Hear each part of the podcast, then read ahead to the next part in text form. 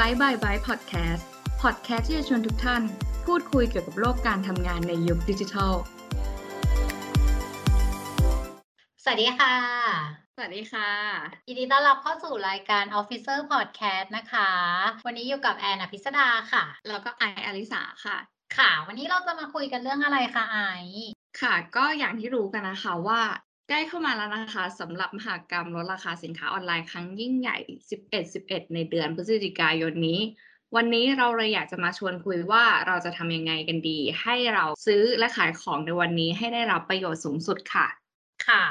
ได้ค่ะก็จริงๆก็เป็นเทศกาลเขาเรียกว่าอะไรนะอีเวนต์ใหญ่เนาะของ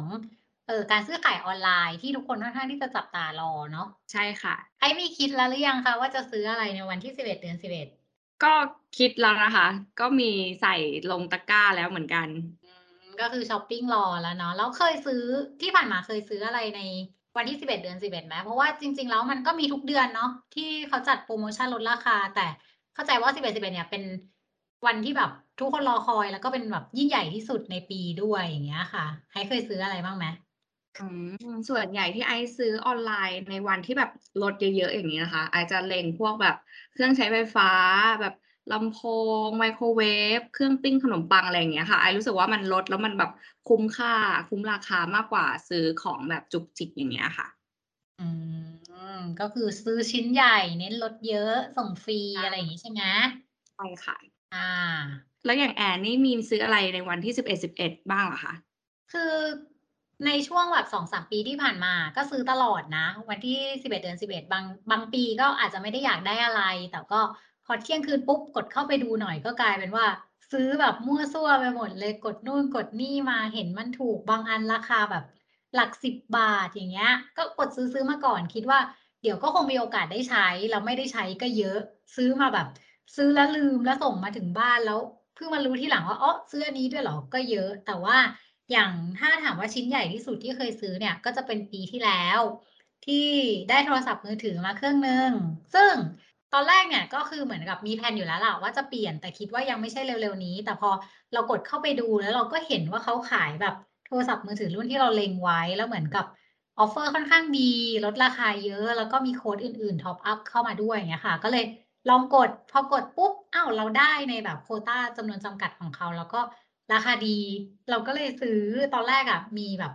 เหมือนแอบหวั่นๆเหมือนกันนะเพราะว่าราคาหมายถึงว่ามันก็ค่อนข้างแพงอะค่ะราคาสูงแต่พอเราได้มาแล้วมันโอเคจริงๆแล้วก็เหมือนกับว่าตัวประกันตัวอะไรอย่างเงี้ยมันค่อนข้างที่จะน่าเชื่อถือเราก็เลยสั่งซื้อมาแล้วพอใช้จริงๆก็คือโอเคเลยอะทุกอย่างเราได้ราคาดีมากๆเราก็ประทับใจแหละก็กลายเป็นว่าเป็นแบบแฟนคลับของเทศกาลลดราคาแทบจะทุกเดือนเลยอย่างเงี้ยค่ะก็ถือว่าปลดล็อกเลยนะคะว่าแบบแต่ก่อนเนี่ยเราจะมีความไม่มั่นใจใช่ไหมคะเวลาซื้อของออนไลน์ในราคาสูงเนี่ยว่ามันจะได้รับของหรือเปล่าอะไรหรือเปล่าแต่เดี๋ยวนี้มันก็ถือว่าการขายของออนไลน์เนี่ยก็พัฒนาไปอย่างมากแล้วใช่มั่นใจมากขึ้นด้วยแหละตอนแรกจะกังวลว่าเฮ้ยเขาจะส่งเราดีหรือเปล่าถ้ามันพังกลางทางแบบไม่อยากเสียเวลาเคลมแต่พอเราแบบซื้อของแพงๆแล้วเราได้จริงแล้วมันโอเคจริงๆเหมือนเราไปซื้อห้างเนี่ยหลังจากนั้นก็คือเหมือนปลดล็อกอย่างที่ไอบอกเลยก็วันนี้นะคะในเรื่องของ 11-11 เนี่ยก็จะมีเหมือนกับเราก็รวบรวมประเด็นที่คนให้ความสำคัญเนาะว่าสนใจเรื่องนี้อยากจะได้คำแนะนำทางด้านนี้ค่ะก็เลยไปรวบรวมข้อมูลมาให้คำถามแรกที่คนสนใจมากๆเลยคืออะไรคะก็คนก็จะคิดว่า 11-11 เนี่ยมันมีต้นกำเนิดมาจากอะไรทำไมเราถึงจะต้องแบบลดราคาวันนี้นะอะไรอย่างเงี้ยค่ะซึ่งอันเนี้ยหลายๆคนอาจจะรู้คำตอบอยู่แล้วล่ะแต่ว่าเราจะมาแบบเจาะอินไซต์เลยว่าที่มาของเขาเนี่ยจริงๆเนี่ยมันมาจากอะไรทำไมต้องวันนี้อย่างที่ทราบกันนะคะว่าทุกการขายเนี่ยมันจะมีการจัดโปรโมชั่นเพื่อส่งเสริมการขายอยู่แล้วถูกไหมไม่ว่าจะเป็นแบบออฟไลน์อาจจะเห็นห้างจัดโปรโมชั่นในแบบช่วงมิดเยียร์หรือว่าจะมีเทศกาลสำคัญของประเทศต่างๆอย่างในสหรัฐอเมริกาก็จะมีแบบ 4th of July ฉลองวันชาติอย่างเงี้ยเขาก็จะโหทุกร้านลดราคาหรือว่าที่ฮ่องกงก็จะมีส่งเสริมการท่องเที่ยวไปด้วยอย่างเงี้ยเป็นฮ่องกงซัมเมอร์เซลที่แบรนด์ดังๆเนี่ยจะเหมือนกับลดราคาแบบปิดเกาะอะไรอย่างเงี้ยในช่วงซัมเมอร์ที่เหมือนกับว่าเขาแบบคนไปเที่ยวน้อยเขาก็เลยส่งเสริมให้คนมาเที่ยวแล้วก็ขายของในราคาพิเศษเนี่ยค่ะพอมาถึงในโลกออนไลน์เนี่ยแน่นอนว่าพอมันมีการทำอีคอมเมิร์ซการซื้อขายกันมากขึ้นเนี่ย การส่งเสริมการตลาดมันก็ยังเป็นสิ่งสำคัญที่จะดึงดูดคนให้เข้ามาด้วยในยุคแรกๆเนี่ยอาจจะถามว่าดึงดูดในแง่ไหนเนี่ยมันก็คือแน่นอนว่าในแง่ของทางการแบบส่งเสริมการขายอีกแง่นึงก็คือสร้างความเชื่อมั่นให้คนแบบคุ้นชินให้คนลองเปิดใจเข้ามาใช้แพลตฟอร์มเนี่ยค่ะเพราะว่าถ้าคนได้สั่งซื้อครั้งนึงแล้วแบบเฮ้ยมันได้จริงว่ะมันเหมือนเดินไปซื้อเลยเราไม่ต้องเหนื่อยเลยอย่างเงี้ยเขาก็จะเปิดใจแล้วก็กลายมาเป็นลูกค้ามากขึ้นตัวของอาลีบาบาเนี่ยเขาก็เลยพยายามคิดถึงว่าจะจัดเหมือนคือว่าการส่งเสริมการขายยังไงดีอย่างเงี้ยค่ะซึ่งในขณะนั้นเนี่ยแจ็คหม่าที่เป็น CEO เนี่ยเขาก็มองแล้วว่ามันจะมีวันๆนึงที่เด็กๆอ่ะในกลุ่มวัยรุ่นของนักศึกษาจีนเนี่ยเขาจะแบบรวมตัวกันเพื่อจัดกิจกรรมเหมือนกับเป็นการละเล่นของพวกเขาอะค่ะในวันที่11เดือน11ก็คือต้นกำเนิดเนี่ยมันมาจากในช่วงยุค90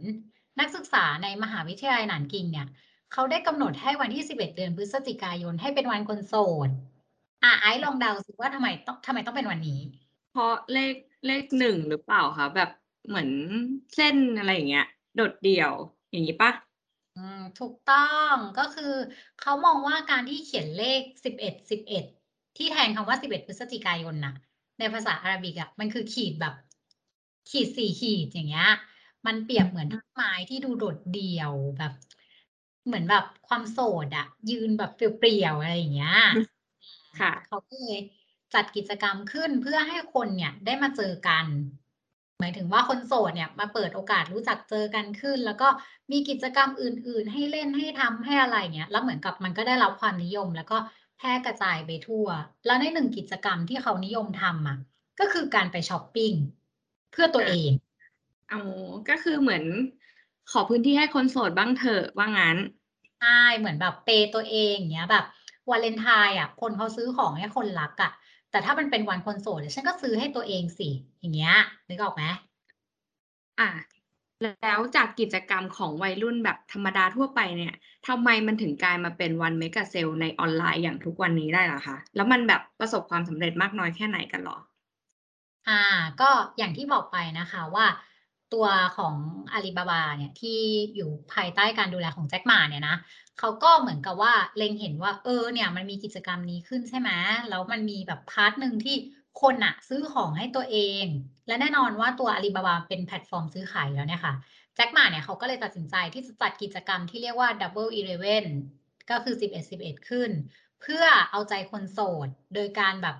ลดแลกแจกแถมจัดโปรโมชั่นสินค้าแบบ20,000 กว่าแบรนด์ในแพลตฟอร์มเขาเนี่ยให้มาแบบลดราคากันเถอะแล้วเริ่มครั้งแรกเนี่ยในปี 2009 ก็ถือว่านานนะคะนานมากเพราะว่านี่ก็เป็นปีที่11แล้วแล้วพอเขาจัดกิจกรรมนี้ขึ้นเนี่ยค่ะก็ได้รับผลตอบรับที่เรียกได้ว่าดีมากๆตั้งแต่ปีแรกแล้วก็ดีขึ้นเรื่อยๆมาจนถึงปัจจุบันถามว่าดีแค่ไหนก็คือมันเป็นหนึ่งในกิจกรรมที่กระตุ้นยอดขายการซื้อขายบนแพลตฟอร์มได้แบบเป็นภาพจำเลยอะว่า11/11เนี่ยจะต้องลดราคาแบบเยอะมากตั้งแต่แบบ 90% ก็มีอะซึ่งตัวเลขที่เขาแบบตีออกมาในแต่ละปีที่เป็นมูลค่าการซื้อขายแค่วันเดียวเนี่ยเป็นแบบจำนวนพันล้านเลยอะแล้วคือความพิเศษเนี่ยเขาก็เหมือนกับยิ่งผลตอบรับดีอะเขาก็ยิ่งเหมือนกับอัพเลเวลขึ้นเรื่อยๆถูกไหมจากปีแรกอะในปี 2009 ที่จัดกิจกรรมแค่วันเดียวอะมาสู่ปี 2020 ซึ่งเป็นปีที่มีโควิดใช่ไหมทางอาลีบาบาเขาก็เปลี่ยนใหม่ไม่จัดแล้ววันเดียวจัดต่อเนื่องเลย11วันโอ้โหเรียกได้ว่าเตรียมเงินไปเลย11วัน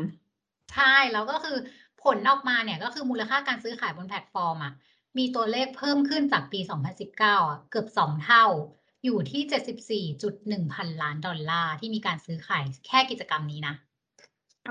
ถือว่าแคมเปญนี้ประสบความสำเร็จมากเลยนะคะเนี่ยใช่มันก็คือเหมือนกับพอมันประสบความสำเร็จอะมันก็เกิดเป็นเหมือนแบบ culture ของวงการซื้อขายบนแพลตฟอร์ม e-commerce อย่างเงี้ยหลายๆแพลตฟอร์มก็ร่วมจัดกิจกรรมครั้งนี้ด้วยอย่างเงี้ยก็อาจจะมีโปรโมชั่นหรือเงื่อนไขต่างๆที่ต่างกันแล้วก็ขยายไปจนถึงแบบจากที่มีแค่เดือนเดียวอะในปีอะก็เป็น9 9 10 10 11 17 12 12คือทุกวันเลขสวยของเดือนเนี่ยรู้เลยว่าจะเป็นวันลดราคาของแพลตฟอร์มแต่ก็อาจจะแบบเปอร์เซ็นต์หรือว่าการเขาเรียกว่าเปอร์เซ็นต์การลดราคาหรือว่าการเข้าร่วมเนี่ยก็อาจจะไม่ได้แบบเท่ากับวันที่11/11อย่างเงี้ยค่ะแต่ว่า จริงๆพอลดอย่างเงี้ยไอก็ชอบเลยนะคะเพราะว่าในทุกๆเดือนเนี่ยก็ถือว่าเราก็ต้องซื้อของอยู่แล้วแหละแล้วมันพอมันมีวันที่แบบลดราคาเยอะขึ้นกว่าวันอื่นอย่างเงี้ยมันก็ถือว่าซื้อของได้ประหยัดมากขึ้นใช่เรารู้สึกว่าอย่างบางทีอ่ะเราจะถ้าในช่วงปีก่อนๆอย่างเงี้ยที่ยังมีแค่11อย่างเงี้ยเราก็จะคิดไว้แล้วว่าปีนี้ถ้าสมมติจะต้องเปลี่ยนของชิ้นใหญ่ๆอย่างเงี้ยก็จะรอช่วงสิ้นปีละกันอย่างเงี้ยแต่ว่ากลายเป็นว่าพอในปัจจุบันอ่ะมันทำให้เราตัดสินใจซื้อของง่ายขึ้นไม่รู้ว่าเป็นข้อดีหรือข้อเสียนะบางทีอยากของแค่หลักแบบหลักพันต้นๆหรือว่าหลักร้อยปลายๆอย่างเงี้ยเดี๋ยวรอวันที่88ดีกว่าแล้วเดี๋ยวกดดูสิถ้าจะลดได้มากน้อยแค่ไหนถ้า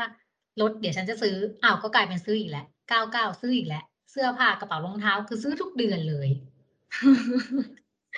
จริงๆคือแบบมันจะมีเหมือนยังไงอ่ะคือต้องซื้อให้ถึงยอดมันด้วยเนาะมันถึงจะลดเพิ่มอย่างเงี้ยก็กลายเป็นว่าเราก็ต้องซื้อของที่เพิ่มมากขึ้นไปอีกใช่ก็ไม่รู้ว่าจริงๆแล้วเป็นท่าการตลาดหรือว่าได้ประโยชน์จากการตลาดก็ไม่รู้อย่างเงี้ยค่ะแบบกลายเป็นว่าวันพวกเนี้ยเราใช้เงินมากกว่าปกติด้วยซ้ำเพราะว่าพอเข้าไปในแพลตฟอร์มจากที่เล็งไว้แค่ของชิ้นเดียวเนี้ยมันก็จะมีขึ้นแบบสินค้าแนะนำอะไรอย่างงี้ใช่ไหมเราก็แบบตกไปเป็นท่าการตลาดของอันอื่นซื้อมาอีกอย่างเงี้ยค่ะเห็นแอนมีความเชี่ยวชาญแบบนี้มีเทคนิคยังไงบ้างคะในการซื้อของลดราคาก็ถ้าถามว่าสำหรับการช้อปปิ้งในช่วงที่เป็นเมกะเซลใช่ไหมหลายๆคนอาจจะแบบเราในส่วนของเราเรายังคิดอยู่ว่าไอ้กิจกรรมพวกเนี้ยคนซื้อได้ประโยชน์อยู่แล้วพอได้สินค้าในราคาประหยัดแต่ก็มีหลายครั้งที่เราอาจจะแบบโดนสิ่งล่อตาล่อใจไม่ว่าจะเป็นราคาหรืออะไรก็ตามแต่ทำให้เราซื้อของมาแล้วอาจจะไม่ได้ใช้จริงๆแล้วก็กลายเป็นว่าเสียเงินโดยใช่เหตุอะไรเงี้ยค่ะก็เลยได้รวบรวม5เคล็ดลับดีๆสำหรับนักช้อปปิ้งเนาะว่าเราจะซื้อของยังไงให้มันแบบคุ้มค่าที่สุดงั้นมาดูข้อแรกกันก่อนดีกว่าค่ะค่ะก็สำหรับข้อแรกนะคะอยากให้ทุกคนเนี่ยก่อนที่จะถึงในวันลดราคาสินค้าไม่ว่าจะเป็น10 11 11 12 12เนี่ยให้ทุกคนลองสำรวจว่าคิดก่อนว่าเราอยากได้อะไรแล้วเราเข้าไปดูในแพลตฟอร์มก่อนว่าสินค้าในราคาปกติเนี่ยมีราคาเท่าไหร่แล้วก็ให้จำไว้ก่อนเนาะเพราะว่าการที่เราสำรวจตลาดเนี่ยจะได้รู้อะไรหนึ่งก็คือมันเป็นการสำรวจไปในตัวว่ามันมีออฟเฟอร์จากร้านไหนมั่งที่เขาให้ราคาที่แบบเหมาะสมดูน่าเชื่อถือไว้ใจได้เหมาะสมแบบไม่ได้แพงไปไม่ได้ถูกไปอย่างเงี้ยค่ะแล้วก็พอเรารู้ราคาในขั้นต้นแล้วเนี่ยช่วงก่อนที่จะเข้าสู่วันที่มีการจัดเมกะเซลเนี่ยให้เราลองไปดูว่าร้านเนี้ยเขาตั้งไว้ว่าเขาจะลดราคากี่เปอร์เซ็นต์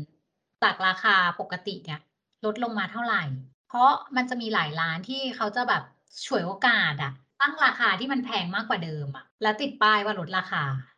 ไอเคยเห็นไหมเคยเห็นเหมือนกันค่ะที่แบบใน Facebook หรือในพันทิปเนี่ยที่เขาออกมาโพสต์กันว่าเนี่ยซื้อราคาสินค้าลดราคาไม่จริงแกะป้ายดูแล้วเจอป้ายเดิมที่มันแบบราคาถูกกว่านี้อยู่แล้วอย่างเงี้ยค่ะใช่ก็คืออยากให้เช็คดูก่อนว่าปกติแล้วสินค้าตัวนี้ราคาเท่าไหร่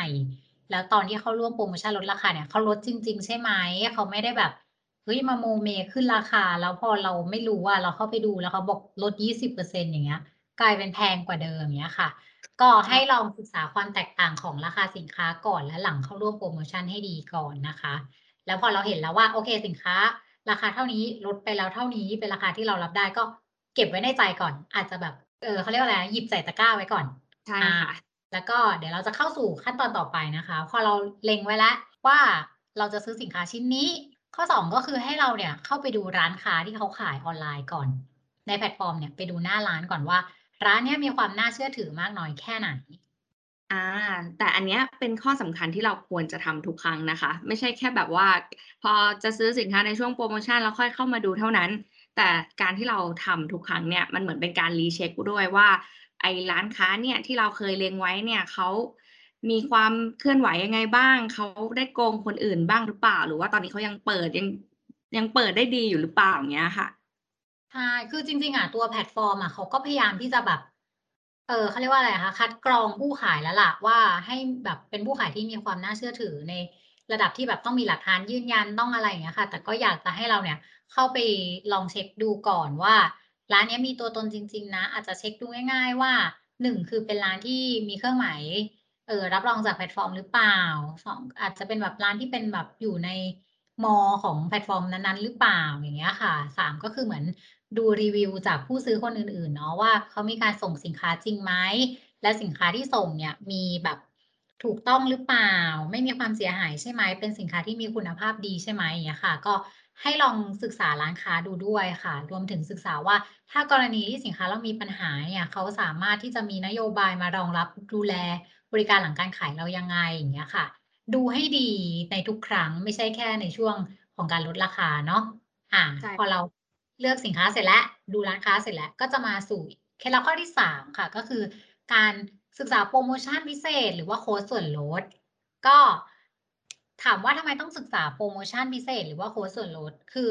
ในช่วงของการจัดมหกรรมลดราคาหรือว่าเมกาเซลเนี่ยค่ะแน่นอนว่าสินค้าเนี่ยเขาจะลดราคาพิเศษอยู่แล้วแต่มันก็จะมีสิทธิพิเศษที่มาท็อปอัพเข้ามาอีกนั่นก็คือในส่วนของโค้ดส่วนลดหรือว่า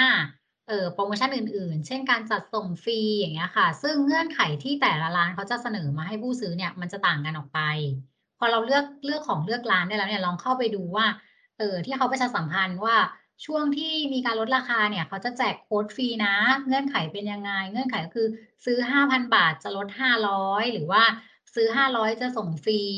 แล้วก็โค้ดตัวนี้ใช้ได้กี่โมงถึงกี่โมงแล้วก็เหมือนกับว่าต้องใส่โค้ดที่มีรหัสว่าอะไรอย่างเงี้ยค่ะให้ศึกษาแล้วก็จดไว้เมมไว้หรือว่าเก็บโค้ดไว้ในช่วงเวลาที่เขาปล่อยโค้ดออกมาเนี่ยมันจะทำให้ของที่มันแบบลดราคาได้ราคาที่มันต่ำลงกว่าเดิมเป็นราคาที่ดีกว่าเดิมเนี่ยค่ะแต่ทั้งเนี้ยพวกตัวโค้ดส่วนลดเนี่ยมันก็บางทีมันมีจำกัดนะเนาะเราก็ต้องดูให้ดีแล้วก็เก็บให้ทันเพื่อให้มันแบบคุ้มแบบคุ้มยิ่งกว่าคุ้มอะประมาณนี้ค่ะโดยเฉพาะโค้ดส่งฟรีเนี่ยเรียกได้ว่าแย่งชิงกันหนักมากไม่ค่อยทันเลยหรือแบบทันก็กดได้แค่ครั้ง2ครั้งเองในหลายๆเดือนอย่างเงี้ยค่ะใช่ก็คือบางทีการลดราคาสินค้าที่ลดราคามันจะมีจำนวนจำกัดถูกไหมแล้วก็โค้ดก็จะมีจำนวนจำกัดอีกอย่างเงี้ยมันก็ค่อนข้างที่จะแบบถ้าเราศึกษาไว้ก่อนแล้วเรารู้ว่าแบบเวลานี้เท่านี้เก็บอันนี้ไปใช้อันนี้ท็อปอัพอันนี้ได้อย่างเงี้ยเราจะได้ประโยชน์มากๆเลยถ้าเราทำทันนะฟินสุดๆค่ะบอกเลยใช่พอศึกษาต่างๆครบและหยิบของใส่ตะกร้าและมั่นใจร้านนี้โค้ดฉันรอใส่แล้วเนี่ยช่วงเวลาต่อมาที่เราต้องแบบเร่งไว้ให้ดีเลยก็คือการที่ต้องเตรียมตัวให้พร้อมกับเวลาดีของการช้อปปิ้งเวลาดีคืออะไรคุณนายรู้ไหมหมายถึงยังไงเหรอคะเวลาดีก็คือเวลาที่จะเริ่มกิจกรรมนั้นๆซึ่งส่วนใหญ่เนี่ยเขาจะเริ่มกิจกรรมลดราคาเนี่ยตั้งแต่วินาทีแรกที่เข้าสู่วันนัดเลยนั่นก็คือตอนเที่ยงคืนก็ต้องเขาเรียกว่าไงต้องตื่นตัวหน่อยแหละวันนั้นอะใช่คือต้องจับตารอไม่พอเตรียมเน็ตให้พร้อมเตรียมช่องทางการชำระเงินให้พร้อมนะเพราะว่าสินค้าอย่างที่บอกมันมีจำนวนจำกัดในราคาพิเศษอย่างเงี้ยถ้ามันหลุดแล้วก็คือเราจะเสียดายถ้าเราดูว่าโอ้โหของชิ้นนี้เคยลดไปตั้งแบบสมมติลดราคาไป 3,000 อย่างเงี้ยแต่เรากดไม่ทันเราได้ลดแค่1,000เดียวอย่างเงี้ยจริงค่ะก็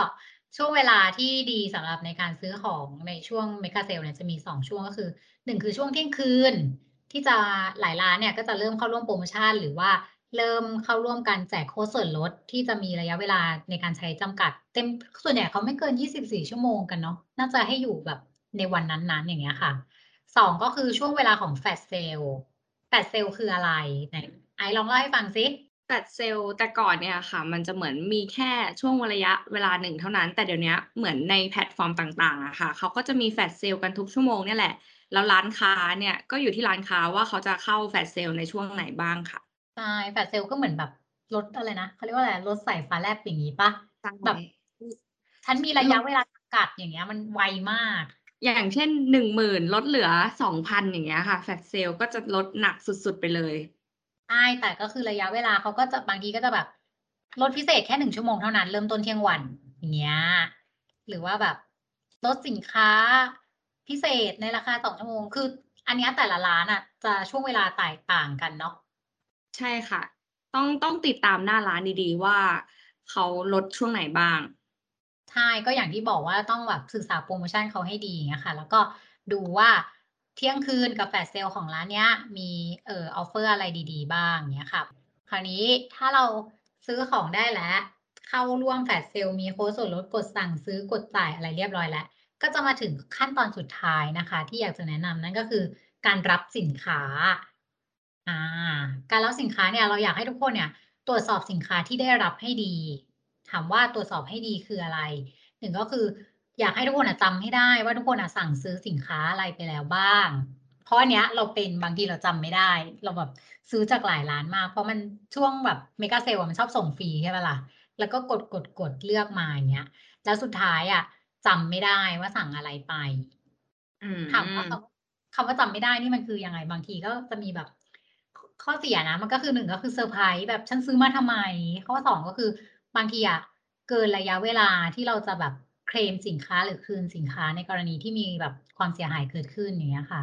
แบบได้ของมาแล้วเยอะมากเดี๋ยวรอแกะทีเดียวเงี้ยเอาไปดูอีกที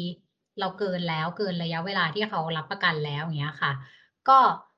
จริงๆแล้วพอเราได้สินค้ามาอยากให้ลองดูว่าร้านนี้เราสั่งจริงไหมแล้วก็ก่อนที่จะแกะสินค้าเราควรที่จะตรวจสอบสินค้าโดยการที่มีหลักฐานยืนยันด้วยเดี๋ยวนี้เขาฮิตวิธีไหนคะคุณไหนส่วนใหญ่นะคะร้านค้าเนี่ยเดี๋ยวนี้เขาจะแปะมาเลยว่าหน้ากล่องว่าเวลาเปิดสินค้าเนี่ยให้ถ่ายวิดีโอไว้ด้วยค่ะคือด้วยความที่ร้านค้าก็กลัวลูกค้าโกงเนาะลูกค้าก็กลัวสิทธิ์ร้านค้าโกงเนี่ยถ่ายวิดีโอไปเลยก็จะได้จบเนาะถือว่าเป็นหลักฐานที่ดีเลยค่ะใช่เราว่ามันจะเป็นเหมือนตรงกลางอะระหว่างคนซื้อกับคนขายอะว่าตอนที่เราแกะของอะเรามีหลักฐานยืนยันนะว่าเปิดกล่องออกมาแล้วของมันไม่ครบจริงก็ถ่ายวิดีโอไว้ร้านค้าส่วนใหญ่ก็จะบอกช่วยถ่ายวิดีโอแบบต่อเนื่องนะคะไม่ตัดคลิปไม่อะไรอย่างนี้นะคะถ้าเกิดตรวจสอบแล้วมีการแบบตัดต่อคลิปเนี่ยเขาจะไม่ถือว่าอยู่ใน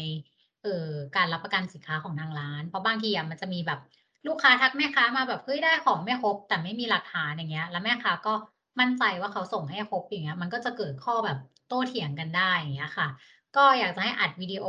ดูว่าสภาพกล่องมันโอเคนะเพราะว่าความเสียหายของการรับสินค้าเนี่ยมันจะมี2กรณีเนาะคือกรณีที่เกิดจากขนส่งกับกรณีที่เกิดจากความผิดพลาดของแม่ค้าถูกไหมใช่ค่ะซึ่ง2อย่างเนี้ยมันเคลมไม่เหมือนกันถ้าขนส่งเป็นคนที่ทำให้สินค้าเสียหายอะขนส่งต้องเป็นคนรับผิดชอบแต่ถ้ากล่องมาในสภาพดีเราอัดวิดีโอแล้วเนี่ยสินค้ามีปัญหาที่ข้างในมีตำหนิมาจากการผลิตหรืออะไรเงี้ยร้านค้าจะต้องเป็นคนรับผิดชอบตัวเนี้ยมันก็จะเป็นหลักฐานยืนยันให้เราส่งไปที่ผู้ขายได้ว่ามันมีปัญหาจริงๆนะร้านค้าเนี่ยเขาก็จะได้ดำเนินการทำทุกอย่างเนี่ยให้ได้ตามขั้นตอนต่อไปและอีกอย่างหนึ่งที่อยากให้ทุกคนเนี่ยระวังให้ดีในช่วงของการจัดโปรโมชั่นลดราคาสินค้าหรือว่าการจัดเมกาเซลทุกเดือนเลยเนี่ยคือเขาจะมีมิจฉาชีพอะค่ะที่จะสวมรอยเป็นพ่อค้าแม่ค้าออนไลน์คือเขาอาจจะได้ข้อมูลส่วนบุคคลของเราเนี่ยชื่อที่อยู่อะไรต่างๆเนี่ยมาจากไหนไม่รู้แล้วเหมือนกับเขาว่าส่งของมาให้เราและให้เราเก็บเงินปลายทางบางทีเราแบบเราจำไม่ได้อะว่าเราแบบคือเราซื้อของเยอะมากอย่างเงี้ยแล้วเราสั่งอะไรไปแล้วเราก็เซ็นรับแล้วเราก็จ่ายเงินปลายทางทั้งค่าส่งค่าของเนี่ยเปิดออกมา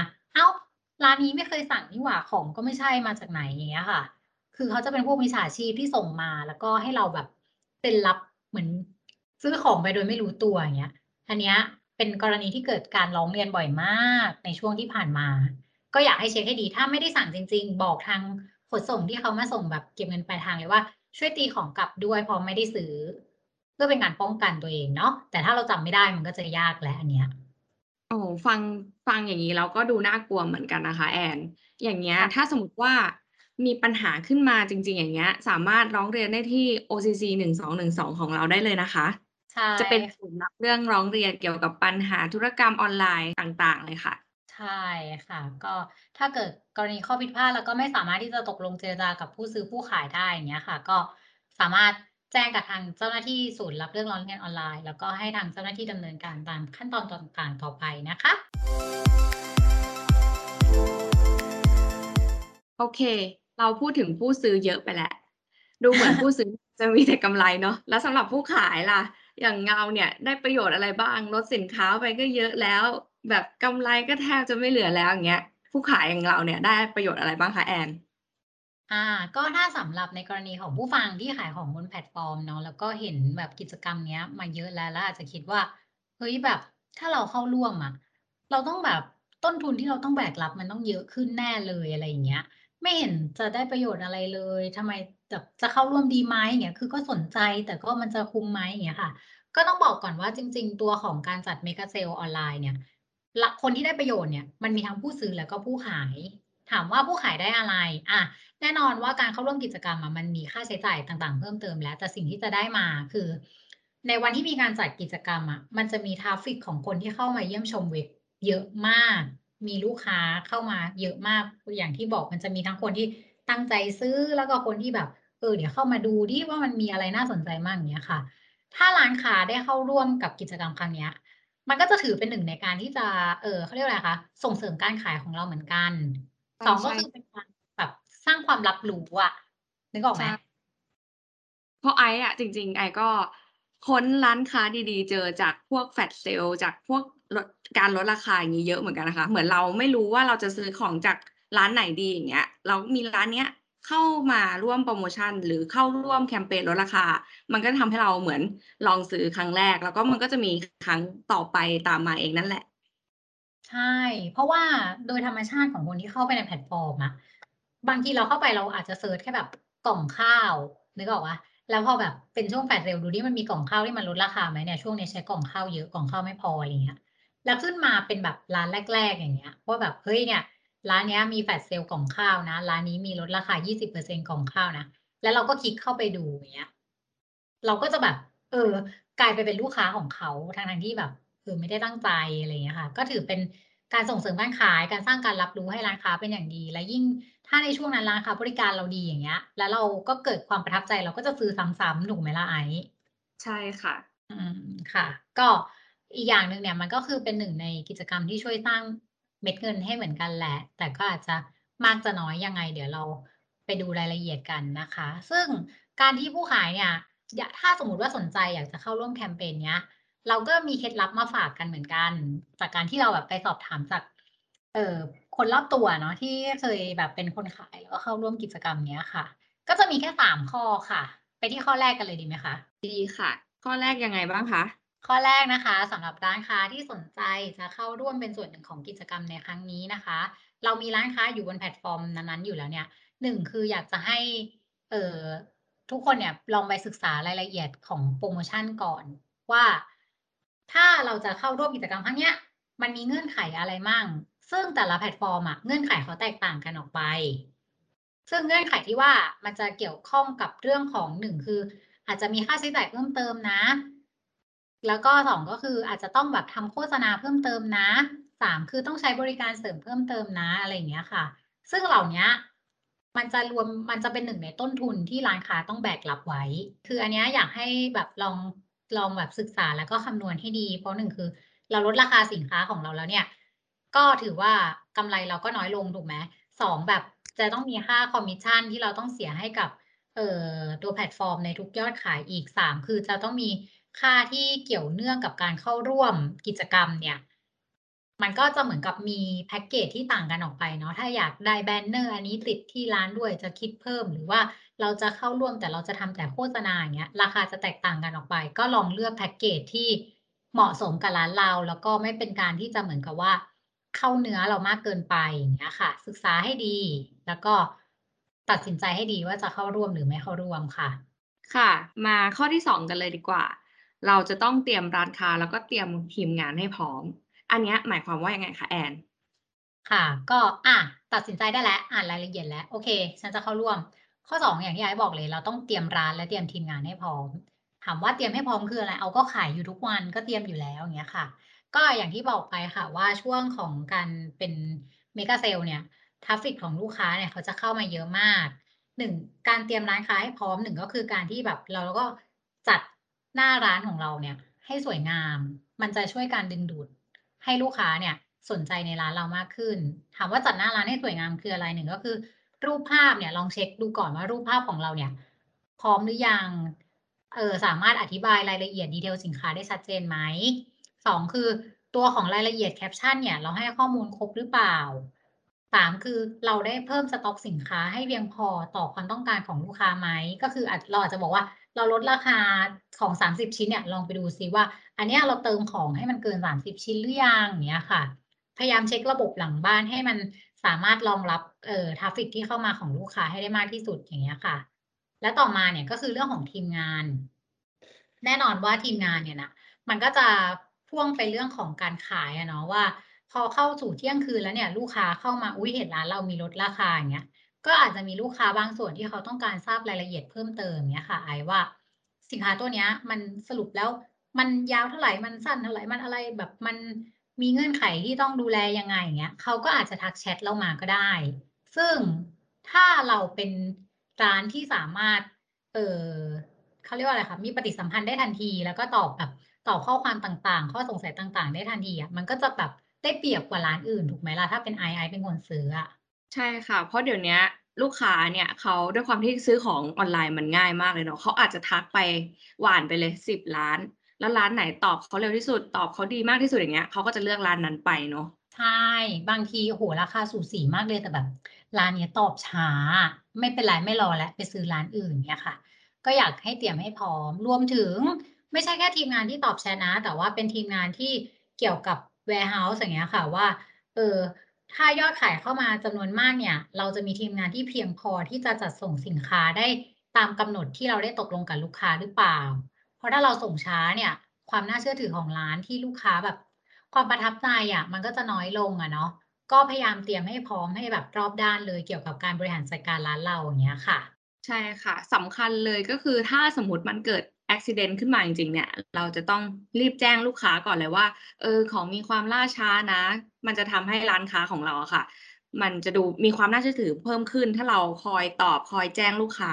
ใช่ค่ะก็ศึกษาแล้วเข้ามาแล้วเตรียมขายเรียบร้อยทีมงานฉันก็พร้อมแล้วเนี่ยข้อสุดท้ายที่แทบจะเป็นแบบเมนหลักสำคัญเลยเนาะของการเข้าร่วมกิจกรรมที่เราแบบอยากจะแนะนำร้านค้าเลยอะก็คือเรื่องของการคำนวณต้นทุนกับกำไรให้เหมาะสมถามว่ามันจะมีกำไรหรอฉันเข้าร่วมแบบโอ้ฉันเสียตังค์ตั้งหลายทางของก็ลดราคาอะไรอย่างเงี้ยค่ะก็อย่างที่บอกค่ะว่าเราอยากให้ทางร้านค้าเนี่ยลองวิเคราะห์ดูว่าความคุ้มค่าของการเข้าร่วมเนี่ยมันมีมากน้อยแค่ไหนอย่างที่เราบอกว่ากิจกรรมครั้งนี้มันจะช่วยส่งเสริมการตลาด2คือช่วยสร้างการรับรู้3คือช่วยสร้างเม็ดเงินแน่นอนว่าในวันนั้นที่เราเข้าร่วมกิจกรรมเนี่ยต้นทุนที่เราต้องแบกรับมันสูงขึ้นอยู่แล้วใน1วัน24ชั่วโมงน่ะเราอาจจะได้กำไรน้อยมากหรือขาดทุนอันนี้คิดเป็นวันนะเราก็เลยอยากจะแนะนำว่าไม่อยากให้ร้านค้ามองแค่กำไรที่เป็นรายวันแต่อยากจะให้มองต้นทุนกำไรที่เป็นรายเดือนว่าถ้าเรายอมที่จะขาดทุนวันนี้1วันเนี่ยวันอื่นๆน่ะเมื่อคิดยอดเป็นรายเดือนแล้วหักลบต้นทุนกำไรแล้วเนี่ยมันคุ้มค่าไหมที่จะเข้าร่วมกิจกรรมครั้งนี้เพราะว่าการเข้าร่วมกิจกรรมในวันนั้นเนี่ยแน่นอนโหแบบขนาดคนซื้ออย่างเรายังคิดเลยเนาะว่าเฮ้ยร้านค้ามันได้อะไรจากเราวะถูกไหมไอซ์ใช่ค่ะคืออันเนี้ยจะเป็นสิ่งที่ผู้ขายอาจจะตกมาตายกันหลายคนแล้วล่ะเพราะว่าเหมือนเราจะต้องลงไปแข่งกับคนร้านค้าอื่นๆเนาะว่าเรายิ่งลดเยอะเท่าไหร่ลูกค้าก็จะยิ่งซื้อของเรามากขึ้นเท่านั้นแต่กลายเป็นว่าเราลดเยอะเกินไปเรามีค่าส่วนหุ้ยต่างๆเยอะเกินไปอย่างเงี้ยทำให้เราขาดทุนมากกว่าที่เราจะได้กำไรใช่ลองแบบอาจจะตั้งเป็นตัวเลขในใจก็ได้เนาะว่าให้งบว่าฉันจะเข้าร่วมในกิจกรรมวันเนี้ยด้วยการที่จะใช้งบประมาณทางการตลาดบัดเจ็ตเท่านี้นะจะไม่เกินไปมากกว่านี้ถ้าเกินเนี่ยก็มันเหมาะสมหรือเปล่าเดือนนี้เราจะยอมให้ได้กำไรน้อยลงเพื่อให้คนรู้จักร้านเรามากขึ้นแล้วรอดูว่าลูกค้าจะมาซื้อซ้ำมากขึ้นหรือเปล่าอะไรอย่างเงี้ยค่ะคืออยากให้คำนวณหลายด้านเพราะว่าจริงๆการคำนวณแบบต้นทุนกำไรมันมีหลายวิธีใช่ไหมไอซ์ใช่ค่ะแต่ก็ไม่ใช่ว่าการที่เราขาดทุนเนี่ยมันหมายความว่าเราจะต้องขาดทุนทุกๆแคมเปญที่เราเข้าร่วมเนาะคือบางทีเราขาดทุนเพื่อให้เราได้ยอดคนที่มากขึ้นเพื่อให้ได้brand awareness อย่างเงี้ยคือมันก็บางทีมันก็เป็นสิ่งที่เราต้องแลกเหมือนกันใช่ซึ่งถ้าสมมติเดือนนี้เข้าร่วมแล้วโหแบบกำไรที่มันเคยได้มันน้อยลงมากแบบมากจนเห็นได้ชัดครั้งต่อไปเราก็อาจจะเข้าร่วมแต่ว่าใช้แพ็กเกจในการส่งเสริมการขายที่เราจ่ายให้แพลตฟอร์มน้อยลงไหมแต่โฆษณาอันนี้ วิเคราะห์ดูแล้วได้ผลได้คนมาจากโฆษณาจริงๆทำต่อติดแบนเนอร์ได้ผลไหมถ้าไม่ได้เราลองลดแพ็กเกจแบนเนอร์ไหมใช้บริการแบบ fulfillment เข้ามาช่วยในวันนี้นี้คุ้มไหมอะไรคุ้มอะไรขาดทุนเนี้ยค่ะก็พยายามที่จะเก๋ๆกันไปเพราะยังไงในส่วนตัวเรายังรู้สึกว่าการเข้าร่วมโปรโมชั่นมันช่วยในเรื่องของการขายของร้านค้าจริงๆเนี้ยค่ะ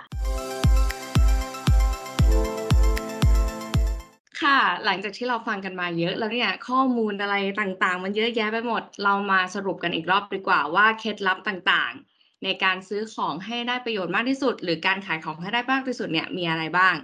โอเคเรามาเริ่มกันที่ข้อ1กันดีกว่าค่ะแอนก็สำหรับในมุมของผู้ซื้อนะคะที่เพื่อให้ได้ประโยชน์สูงสุดในการช้อปปิ้งในวันเมกะเซลนะมี5เคล็ดลับนั่นก็คือ1เช็คราคาสินค้าที่เป็นราคาปกติก่อนเข้าร่วมโปรโมชั่นนะคะว่าสินค้าชิ้นนี้ของร้านค้าชิ้นนี้มีราคาอยู่ที่เท่าไหร่ก่อนลดราคานะเพราะว่าป้องกันเผื่อมีร้านค้าที่ฉวยโอกาสขึ้นราคาแพงกว่าเดิมแต่บอกว่าลดราคาข้อ2ศึกษาร้านค้าที่เราจะซื้อว่าเขามีความน่าเชื่อถือมากน้อยแค่ไหนเพื่อไม่ให้มีข้อผิดพลาดไม่ว่าจะเป็นการแบบร้านค้าโกงหรือว่าร้านค้าให้ของที่ไม่ดีกับเราเนี่ยศึกษาให้ดีก่อนนะคะข้อ3ศึกษาโปรโมชั่นแล้วก็โค้ดส่วนลดหรือก็สิทธิพิเศษต่างๆที่จะมาเพิ่มเติมเพื่อเพิ่มความคุ้มค่าของเราเนี่ยไม่ว่าจะเป็นโค้ดลดราคาโค้ดจัดส่งฟรีโปรโมชั่นแฟลชเซลมีช่วงไหนมั่งอย่างเงี้ยค่ะข้อ4เตรียมตัวให้พร้อมกับช่วงเวลาดีที่โปรโมชั่นจะเริ่มขึ้นอย่างที่เราแนะนำไปนะคะช่วงเวลาดีๆของการในมหกรรมลดราคาสินค้าจะมี2ช่วงเวลาก็คือเที่ยงคืนที่จะมีทั้งสินค้าจำนวนจำกัดแล้วก็มีทั้งการแจกโค้ดส่วนลดต่างๆมากมายเนี่ยกับช่วงเวลาที่2ก็คือแฟลชเซลซึ่งแต่ละร้านค้าเนี่ยก็จะเป็นช่วงเวลาที่แตกต่างกันออกไปก็อย่าลืมติดตามให้ดีว่าร้านค้าไหนเข้าร่วมโปรโมชั่นไหนข้อที่5ก็คือเมื่อได้รับสินค้าแล้วเนี่ยให้เราตรวจสอบสินค้าที่ได้รับให้ดีจำให้ได้ว่าเราซื้ออะไรมั่งแล้วก็ทุกครั้งที่แกะกล่องเนี่ยให้อัดวิดีโอไว้เผื่อกรณีมีความผิดพลาดของสินค้าได้สินค้าผิดสินค้าชำรุดเนี่ยเราจะได้สามารถมีหลักฐานที่ส่งเค็มคืนกับร้านค้าได้อย่างง่ายดายค่ะแล้วก็ไม่เซ็นรับสินค้าที่ไม่มั่นใจในกรณีที่มีสินค้าเก็บเงินปลายทางส่งมาถึงเราอันนี้คือในมุมของผู้ซื้อค่ะค่ะแล้วในมุมของผู้ขายมีอย่างไรบ้างคะถ้าใครที่สนใจจะขายของในช่วงเมกะเซลแล้วก็หมายถึงไม่รู้จะเริ่มตรงไหนเนี่ยก็มี3เคล็ดลับนั่นก็คือ1ศึกษารายละเอียดเงื่อนไขการเข้าร่วมโปรโมชั่นของแต่ละแพลตฟอร์มให้ดีเพราะว่ามันอาจจะมีค่าใช้จ่ายที่เกี่ยวข้องเพิ่มเติมเข้ามาหรือว่า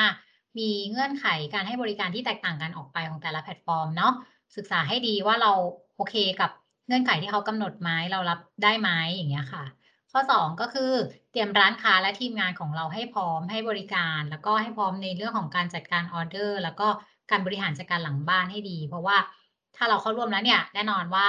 บางทีเนี่ยคำสั่งซื้อหรือว่าออเดอร์ต่างๆมันจะเยอะกว่าช่วงเวลาปกติอย่างเงี้ยค่ะยิ่งเราตอบสนองลูกค้าได้เร็วมากแค่ไหนปิดการขายได้เร็วมากแค่ไหนเนี่ยค่ะเราก็จะยิ่งเป็นประโยชน์ต่อเรามากเท่านั้นแล้วก็ข้อ3อย่าลืมคำนวณต้นทุนกำไรให้เหมาะสมที่เราแนะนำก็คือการคำนวณต้นทุนกำไรที่เป็นแบบรายเดือนเนาะว่าเราเข้าร่วมโปรโมชั่นนี้แล้วเนี่ยสิ่งที่เราขาดทุนไปในวันนี้เนี่ยมันช่วยเพิ่มยอดขายในวันอื่นๆเพิ่มขึ้นมากน้อยแค่ไหนแล้วเป็นตัวเลขที่เรารับได้หรือเปล่าอย่างเงี้ยค่ะอันนี้ค่ะที่พูดมาเนี่ยมีถือว่าเป็นประโยชน์มากเลยนะคะในมุมของผู้ซื้อแล้วก็ผู้ขายเนี่ยแล้วถ้าสมมติท่านใดที่สนใจอยากศึกษาเรื่องราวการทำธุรกิจออนไลน์หรืองานอบรมผู้ประกอบการเพิ่มเติมเนี่ยสามารถติดตามได้ที่ www.edda.or.th หรือ Facebook Page Edda Thailand ได้เลยนะคะหรือถ้าใครมีประสบการณ์หรือว่ามีอะไรคำแนะนำสำหรับเราอย่างเงี้ยสามารถคอมเมนต์มาในนี้ได้เลยนะคะใช่ค่ะก็อยากให้ทุกคนเนี่ยไปกดติดตามเพจของ Edda Thailand เยอะๆเพราะว่าเรามีการจัดกิจกรรมคอร์สออนไลน์เวิร์กช็อปออนไลน์บ่อยแล้วก็มีการไลฟ์เพื่อที่จะแบบให้ผู้ประกอบการหรือว่าSME ที่ประสบความสำเร็จหรือแม้แต่แบบอาจารย์คณะผู้เชี่ยวชาญต่างๆที่เกี่ยวข้องกับธุรกิจอีคอมเมิร์ซอย่างเงี้ยค่ะมาให้ความรู้บ่อยๆแล้วก็สามารถที่จะแบบพิมพ์โต้ตอบคอมเมนต์สอบถามอะไรได้ทันทีเลยทุกครั้งที่มีการจัดกิจกรรมก็กิจกรรมดีๆมีเยอะมากเลยที่เพจของ Edda Thailand นะคะที่เกี่ยวกับธุรกรรมออนไลน์อยากให้ไปติดตามกันเยอะๆนะคะ ค่ะสำหรับวันนี้เราสองคนก็ต้องขอลาไปก่อนนะคะสวัสดีค่ะสวัสดีค่ะติดตามสาระดีๆจาก Edda ได้ที่ www.etda.or.th หรือ Facebook Page etda Thailand และอย่าลืมติดตาม Bye Bye Bye Podcast ของเราได้ที่ SoundCloud Spotify Apple Podcasts Google Podcasts และ YouTube ในช่อง Edda Channel